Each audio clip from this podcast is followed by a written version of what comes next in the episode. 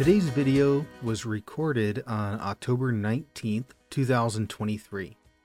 And this is the ninth and final lesson in our series on the good news. As we've covered throughout these lessons, the original good news is all about the kingdom of God. That God's reign has been established in Jerusalem. And this is not only good news for the Israelites, but also good news for the whole world, for all the nations, because they will eventually come to call God their king. So it's all about kingdom. And we've noted repeatedly that the announcement of God's kingdom is going to be in direct conflict with the kingdoms of man. And the kingdom of man is exemplified by the Caesar, and that Caesar rules over the Roman Empire. And so, in this week's lesson, we're going to talk about the kingdom of God. What does that mean? How do we enter the kingdom of God? And then finally, how do we walk in that kingdom of God once we've entered it? As we implement the fact that Jesus is Lord in our lives, then what does that look like? So that's what we're going to do today talk about entering the kingdom of God. Now, I wanted to give you a couple updates for a while, I was able to release a lesson about once per week, but recently some things have changed. My schedule changed. So I do work at two different Christian schools, and my level of responsibility has gone up considerably this fall. Now, this, of course, affects being able to get a lesson out each week, and I do apologize for those delays. I ask for your understanding and forgiveness as I adopt this newfound schedule. I wanted to let you know that there actually are reasons why the lessons have been coming out at a slower pace. So thank you for all of your encouragement and your prayers and your kind words. They're like manna for my soul. It keeps me going. What's coming next? What's coming next after this series? Well, I'm going to do another installment of Bible 101. These are the basics of the Bible that we should have a firm understanding of. And this one is going to be on what has become known as the Great Commission. It's found in Matthew 28 19 and 20. I use the phrase what has become known as because the term the Great Commission is relatively new. So we're going to thoroughly dive into this topic because you may not be aware, but there is disagreement over the meaning of Matthew 28 19 and 20 and there are a number of details that we can explore very closely. And as you know, anytime you take a close look at the scripture, you're going to not only be blessed, but you will find things that surprise you. And I'm quite sure the same thing will happen when we look very closely at, again, what we call the Great Commission. Now, I mentioned that there's scholarly disagreement about this Great Commission, and some even refer to it as the Great Omission. What are we leaving out? What did we miss? There's an excellent book by the great Dallas Willard called The Great Omission. And this is what we're going to be looking at whether the commission is to go or to make disciples. And of course, by doing this, it leads us to a number of questions. What do you mean by disciple? What's a disciple? What was the first century conception of disciple that Jesus would have had in mind? Is disciple the same thing as convert? Is our goal to create converts to Christianity or to create disciples of Jesus? Now, from there, we'll go to baptism because it fits. What does it mean to baptize? What does the Greek word baptize mean? Or another way to say it is, how can the Greek word for baptize be used? What's its range of meaning? How do we conceptualize what this verse is telling us? What's the point of baptism?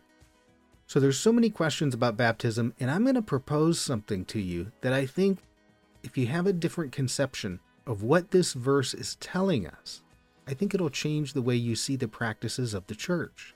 Now, the next thing we have is this idea of Father, Son, and Holy Spirit, and we're going to talk about what it means to be baptized into the name of the Father, Son, and Holy Spirit. What does that mean? And finally, we're going to ask the question what's the goal here? How would a fresh look at this command from Jesus be different than what we're currently doing today? Okay, now after that short series on the Great Commission, I'm going to switch. And so, starting in January of 2024, I'm going to start the book of John. And what I'm going to do is we're going to look at the book of John through a mystical lens. Now, why would we do that? Why a mystical lens? Well, first of all, John is a mystical book, so that's actually how it should be read. But more importantly, people aren't familiar with Jewish mysticism or Christian mysticism. And then what does it mean for John to be a mystical book? In fact, in many Christian circles, the word mysticism is like a boogeyman. You know, whatever you do, don't wade into the mystical side of things, even though the Bible is a mystical book. But I think that once you begin to see what John is up to, how he structures his book, some of the ideas within mysticism, they're going to be incredibly profound. You'll find it fascinating, really, because it's going to open up a window into John that you don't normally see, and I can guarantee that you will never read the book of John the same way. It's an utterly fascinating book, and the depth which you can go into John is infinite. You can study this book your entire life and never reach the bottom because John is tapping into the infinite, and that's what mysticism is and does. Anyway, so this is what's coming up. This is what we have to look forward to to finish off 2023 going into 2024. But let's get back to today's lesson, the final of our series on the good news. And I pray that this lesson today, I pray that it helps you gain a deeper conceptualization of what the Bible means by the kingdom of God and what it means to walk in God's kingdom with Jesus as Lord. So God bless you and enjoy today's lesson.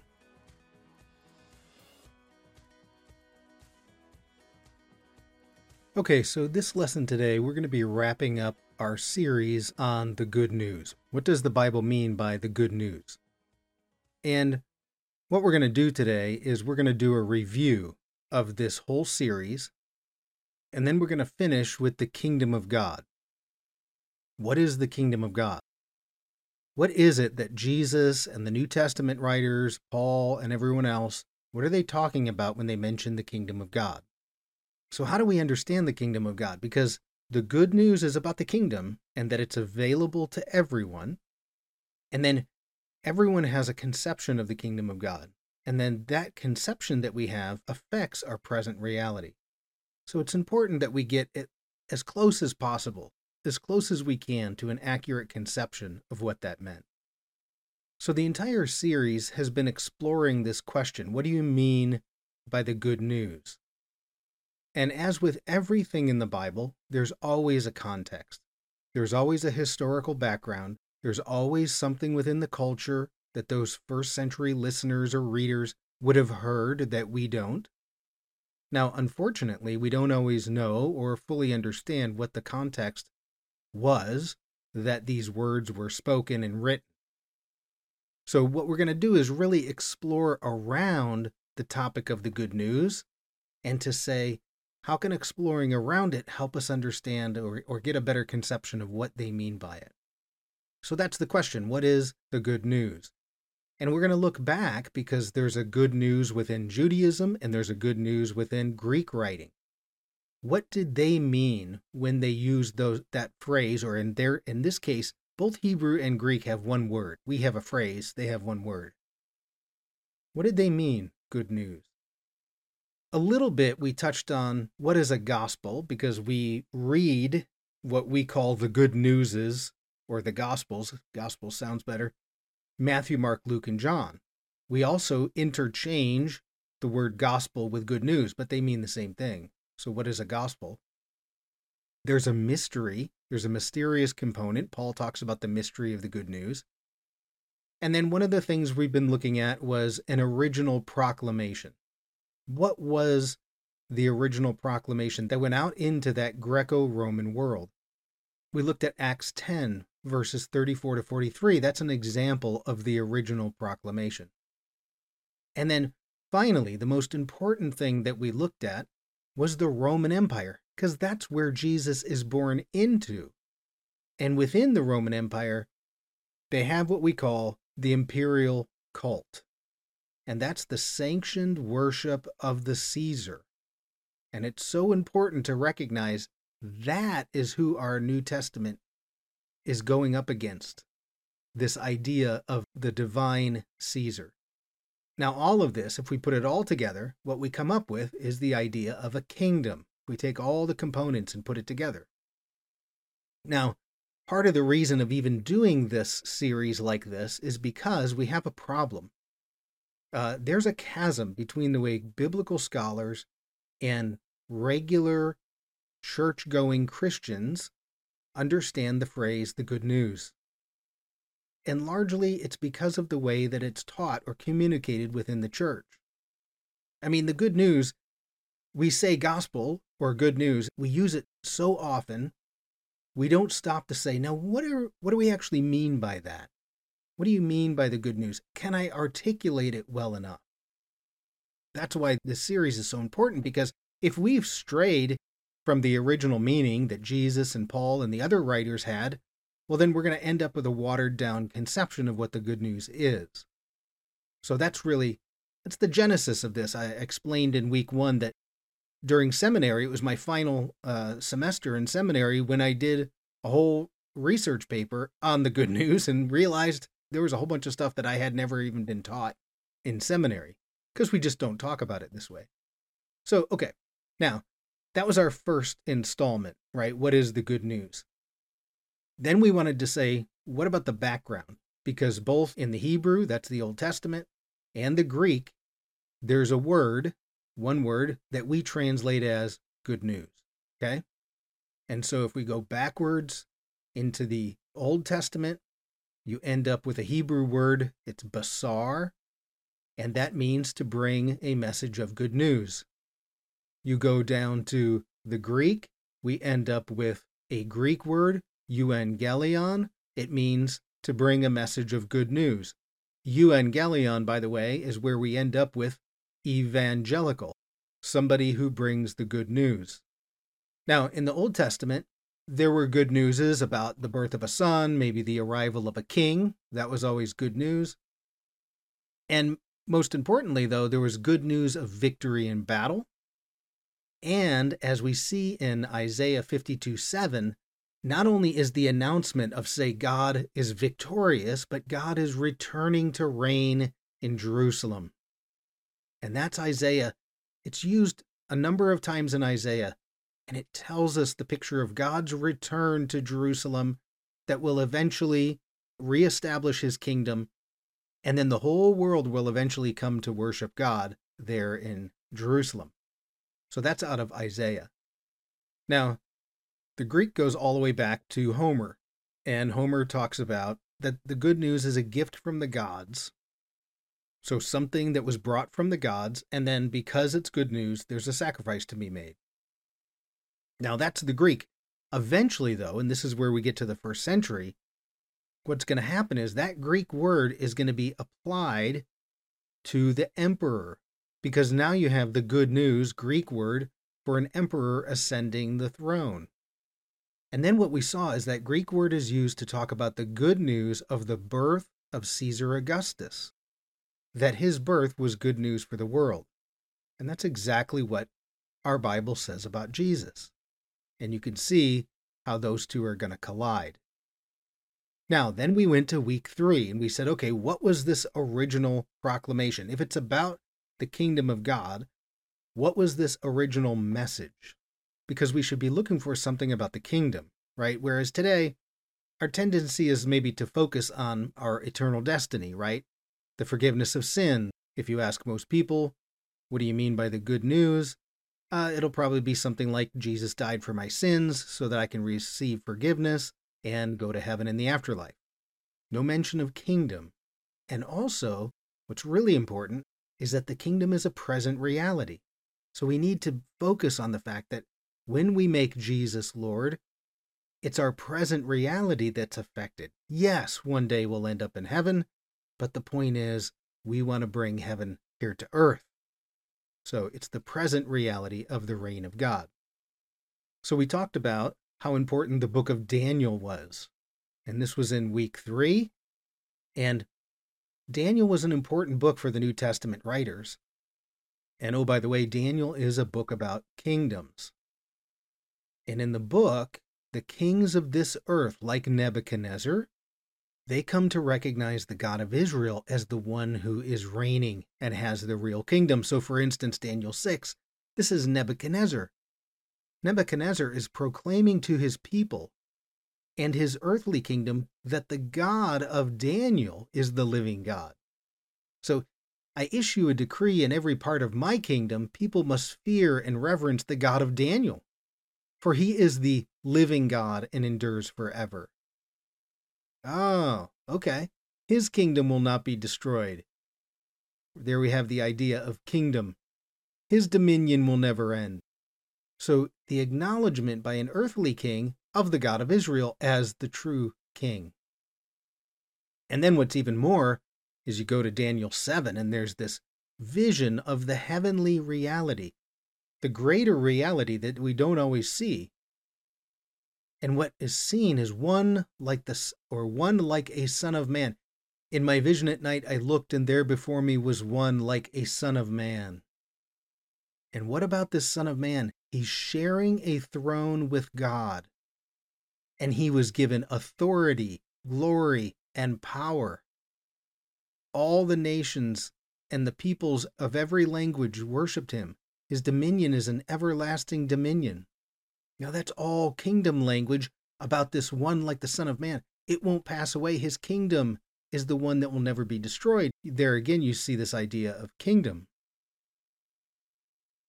And so, the Son of Man that exists in the heavenly realm and reigns with God, well, that is Jesus.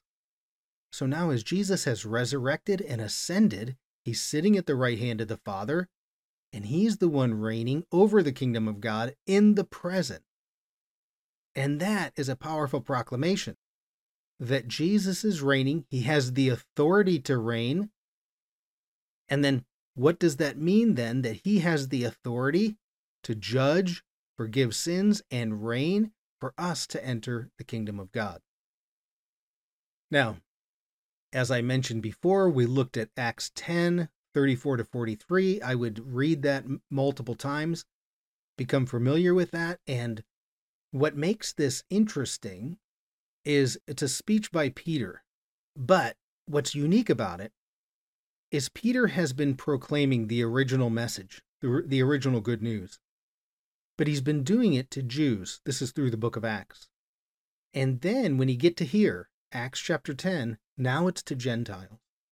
So there is something unique about this message as it goes out into the world. Now make sure make sure you go back if you haven't done so, download that week's handout. It's on our website. Because what you get are all of I put all my notes so that you can read the passage yourself and then I have notes that are pointing you to places that you can go see or the concepts that surround those verses. Okay, that was uh, part three. Part four, then, we moved on to Caesar Augustus. He's the first Roman emperor. And what comes along with him is the imperial cult. And that is the sanctioned worship of the Caesar. With every new king, with the rise of the Caesar, and particularly Caesar Augustus, what was supposed to happen was a new Roman world order. It's supposed to be a time of change and a new order for the world as this king now is ushered into the throne. It's supposed to be a an era of law and order, of health and prosperity, of justice and mercy, and ultimately an era of peace. That's the promise that they're making.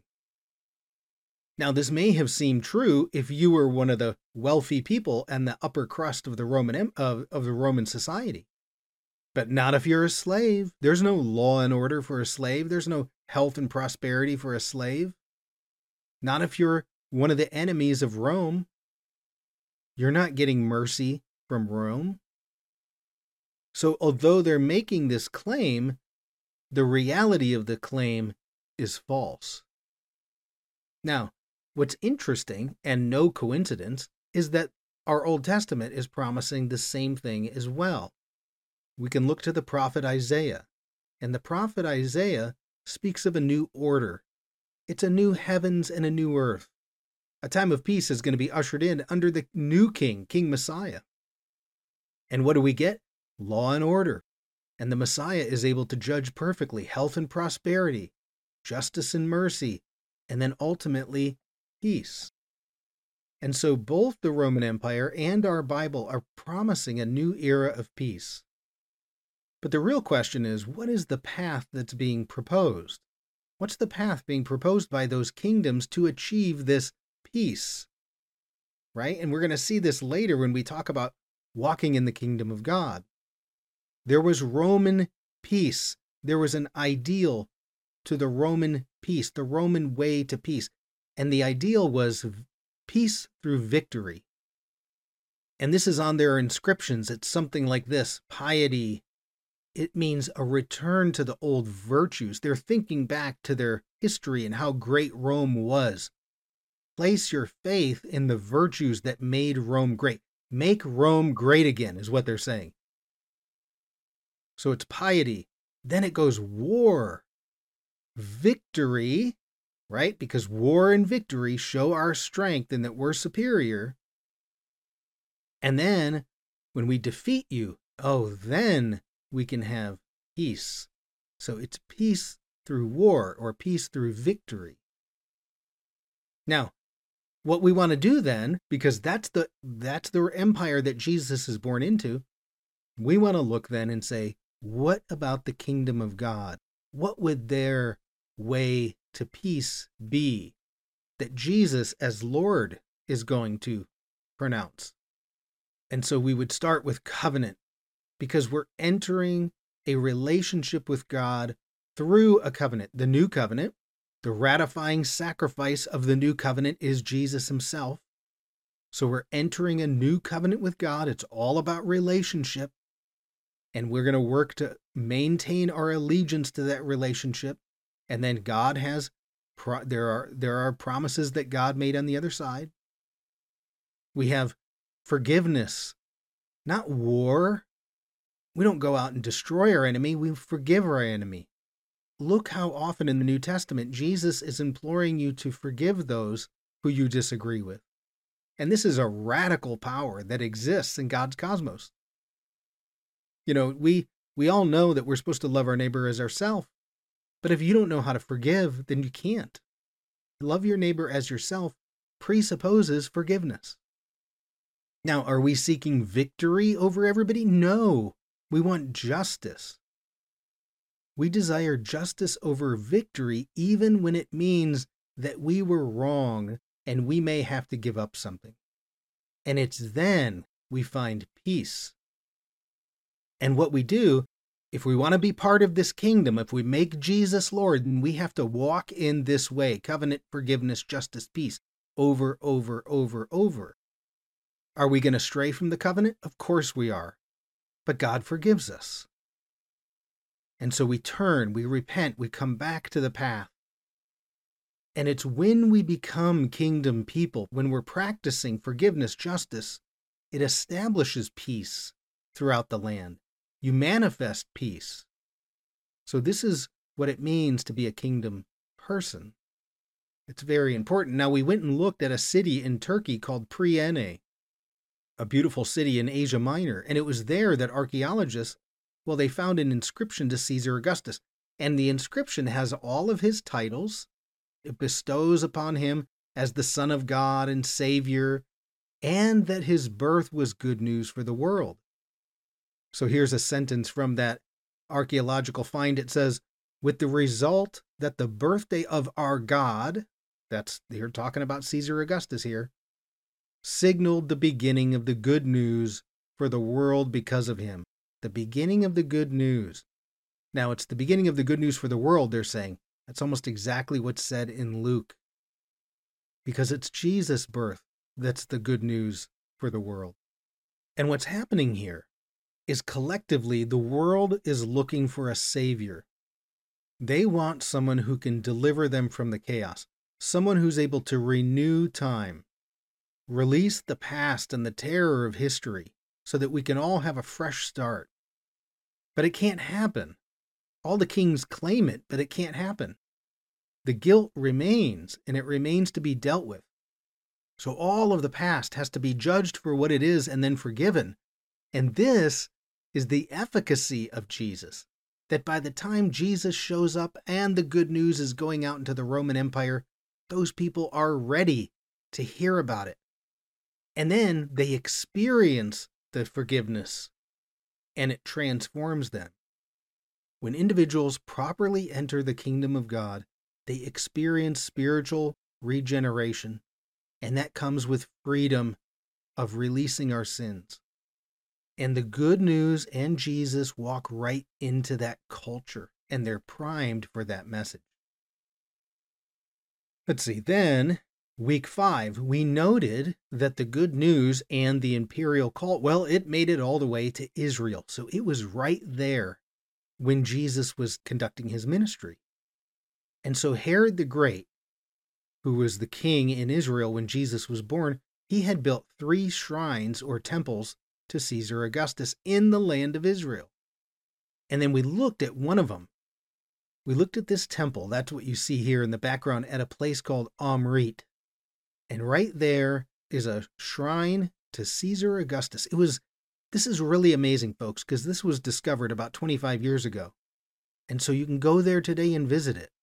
And Omrit is very close to Caesarea Philippi. And Josephus, the historian Josephus, he tells us that this is exactly where Caesar had built one of the shrines to Augustus.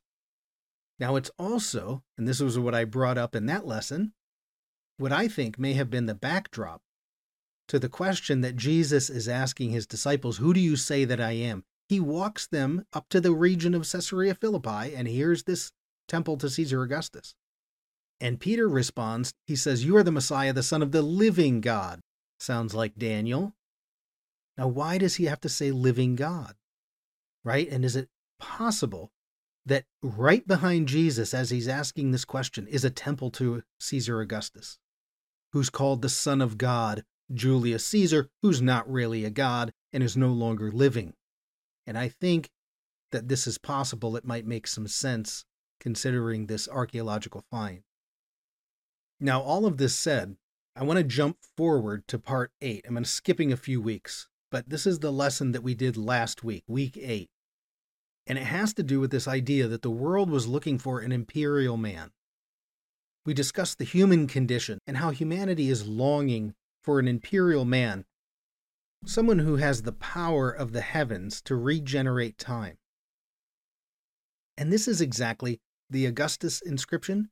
That's what they're saying. It's a calendar inscription. They want to renew their calendar based off the birth of Caesar Augustus. They want to renew time.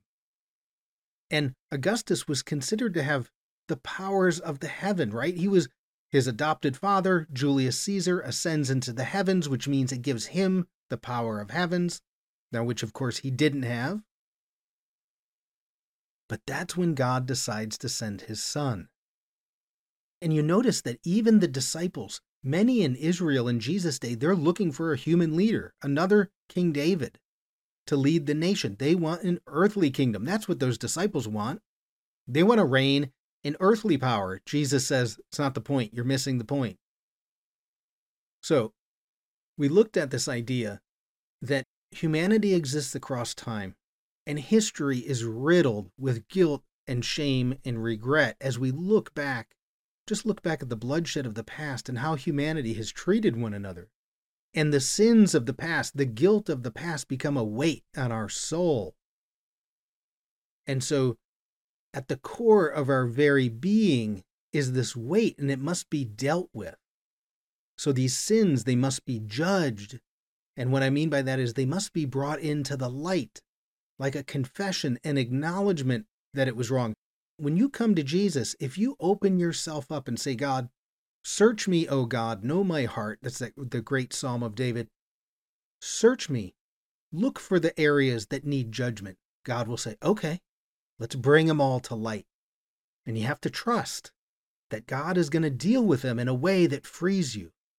Because after he's going to judge the sin for what it is, then he's going to forgive the sin. And that is the path to freedom. And that's why, in the book of Acts, Jesus is the cosmic judge. He's the sinless one who has the authority to judge. He's also able to forgive your sins, and therefore, he's an authentic Savior. And of course, his name, Jesus, Yeshua, means literally God's salvation.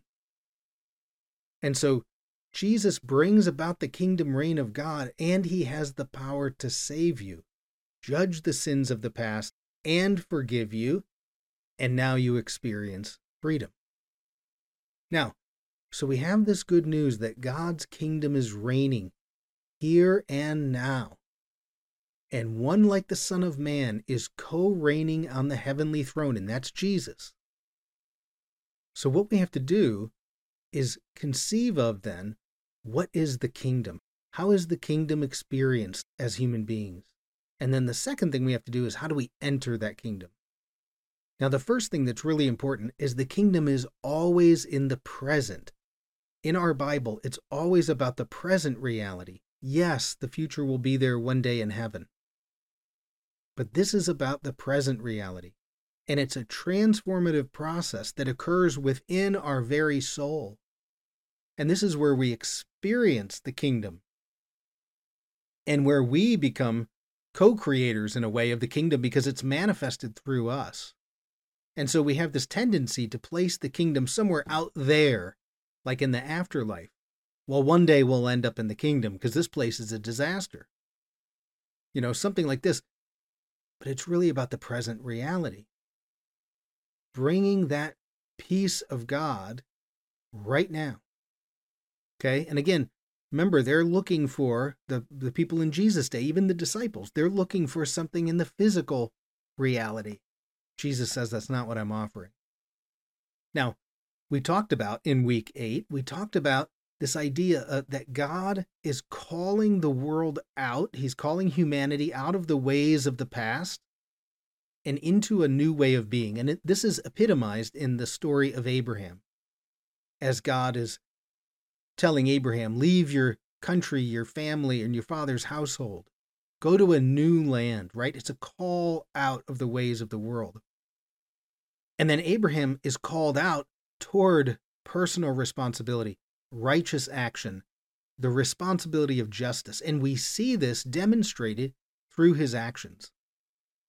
He has hospitality towards others, the stranger. He has responsibility towards his household and Lot. He, of course, argues with God about the fate of even one righteous person in Sodom.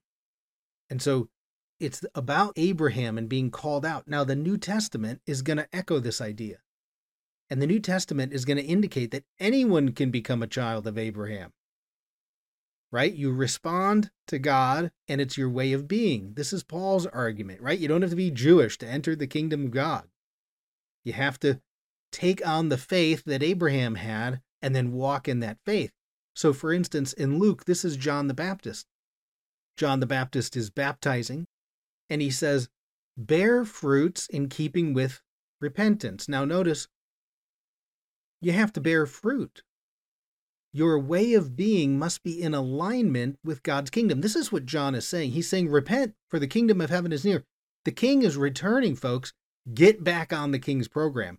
Change your ways, change your path.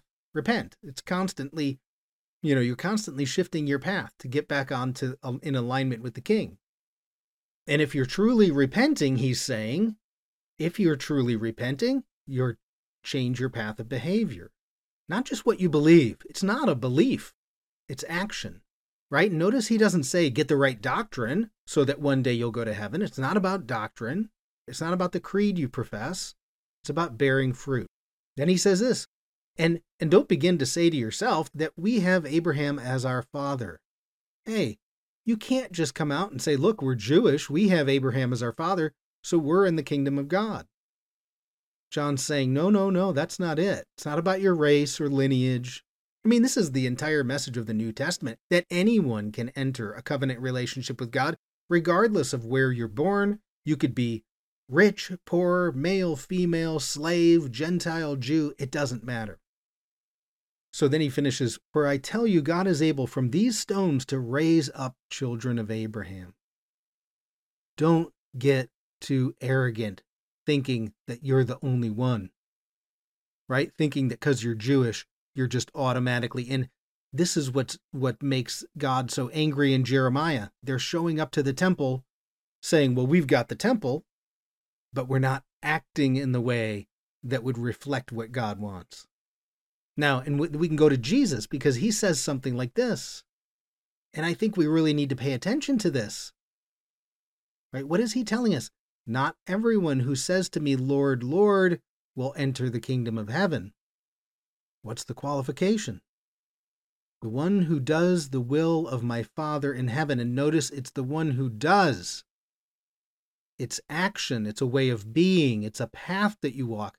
It's not, I believe the right doctrine, therefore I'm in. That's not it. It's not about a proper creed, it's action, it's a way of being. Now, I don't want you to misinterpret what I'm saying.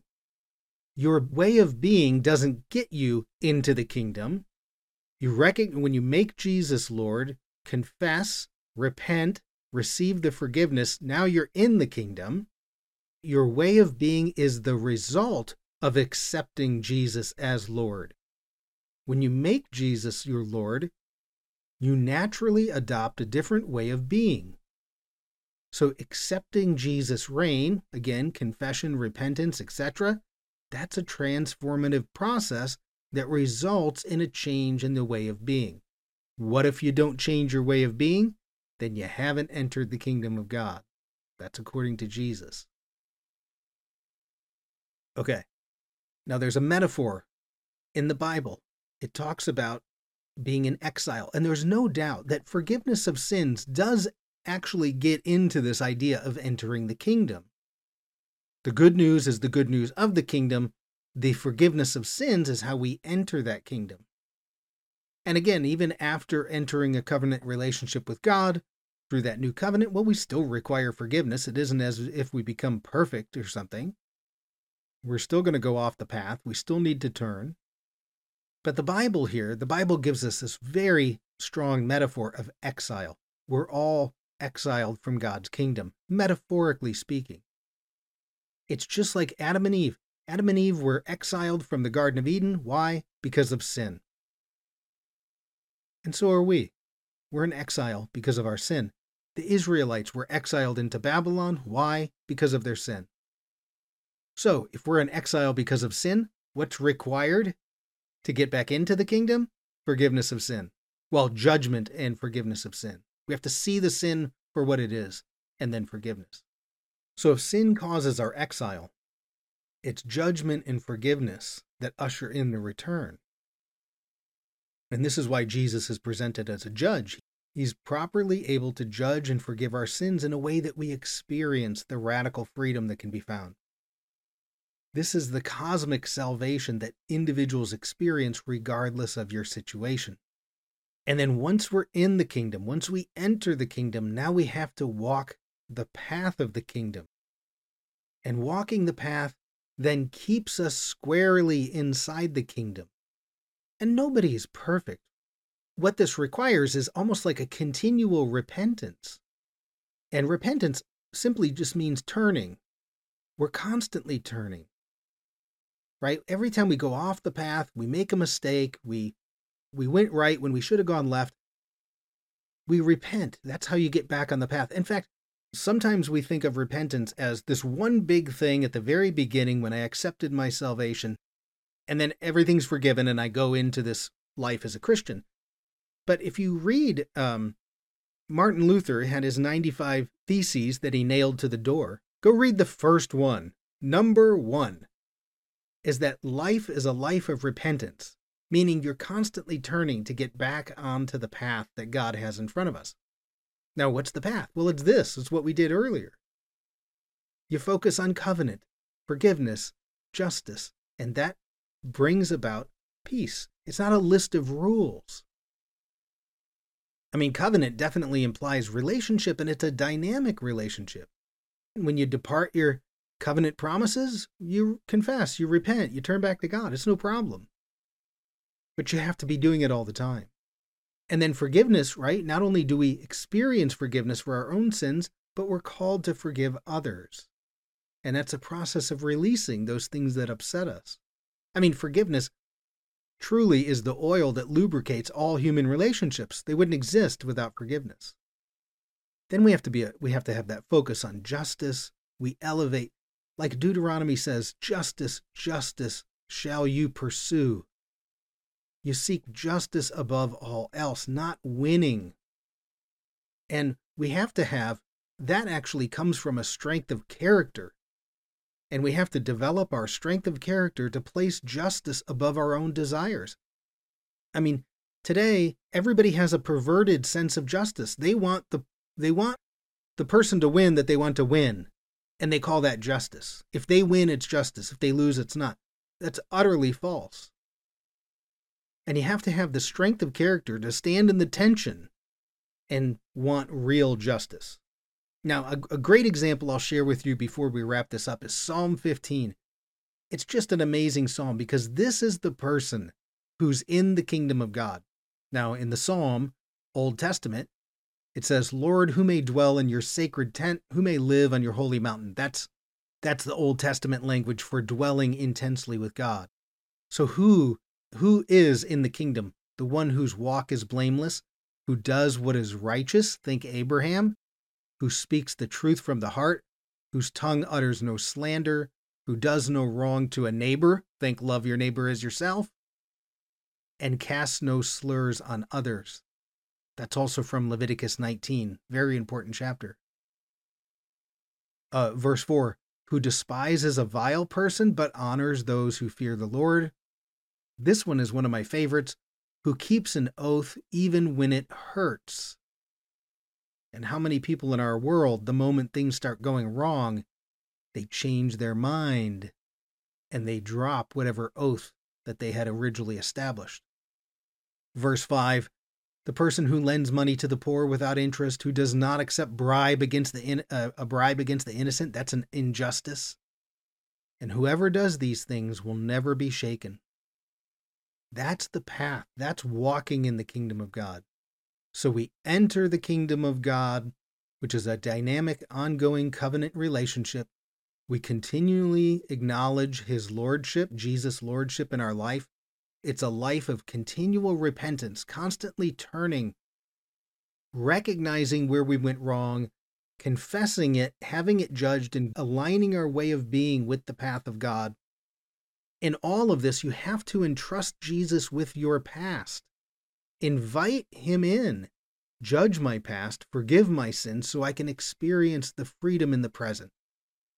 And at the same time, we're surrendering our future anxiety and fears. How many times does God have to say, do not worry?